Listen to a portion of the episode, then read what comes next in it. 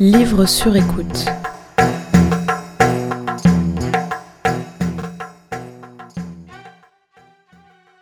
Augustin a 31 ans, une barbe fournie et des yeux rieurs. Augustin, que tout le monde appelle Gus, c'est mon cousin aventurier. Celui que je regardais petite tirer des flèches d'arbalète sur nos innocentes poupées, et dont j'écoute aujourd'hui les récits d'exploration de bateaux abandonnés, d'escalade du Mont Kenya et de pêche sous-marine.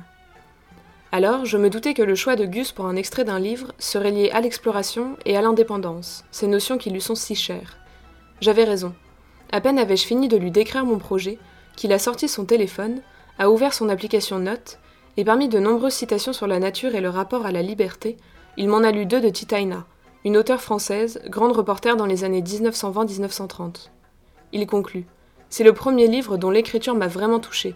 Regarde comme c'est beau, bien écrit. Bienvenue dans le septième podcast de Livres sur écoute, avec un extrait de Une femme parmi les chasseurs de tête de Titaina, lu par Augustin.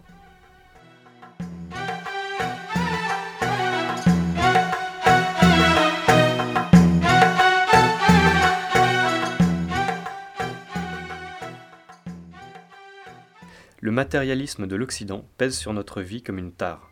D'avoir fait travailler notre esprit, nous avons affaibli notre corps. Il ne sait plus vivre de fruits et de riz, et l'eau contenant les souillures invisibles le détruit. D'avoir exercé notre réflexion, nous avons tué notre instinct, et seul un long effort de raisonnement nous amène à la solution que le primitif a trouvée d'emblée. De ces incursions en terre libre, l'aventureux garde un goût d'amertume, car elles lui font sentir le poids de ses chaînes. Prisonnière du néant, je m'abandonne à l'hostilité de cette nature qui ne m'est pas hostile. Entre elle et moi s'établit la sourde complaisance d'une attraction sans amour.